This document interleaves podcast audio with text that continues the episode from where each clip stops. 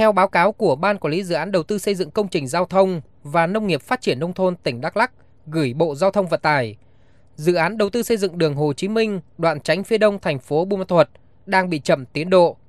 Dự án này có tổng mức đầu tư 1.509 tỷ đồng, đi qua các huyện Chư Mờ Nga, Chư Quynh, Cờ Rông Bắc và thành phố Buôn Ma Thuột do Bộ Giao thông Vận tải quyết định đầu tư, thời gian thực hiện từ năm 2020 đến hết năm 2023. Đến thời điểm này, việc giải phóng mặt bằng và bàn giao cho nhà thầu thi công mới được 18 km trong tổng số 39,6 km toàn tuyến, đạt 45,4%. Trong khi đó, theo kế hoạch, giải phóng mặt bằng phải hoàn thành trước 30 tháng 6 năm 2022.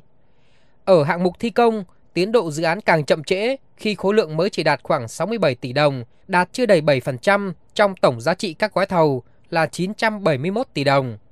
Ông Phan Xuân Bách, Phó Giám đốc phụ trách Ban Quản lý Dự án Đầu tư xây dựng công trình giao thông và Nông nghiệp Phát triển Nông thôn tỉnh Đắk Lắk thừa nhận, việc triển khai dự án đang có nhiều bất cập.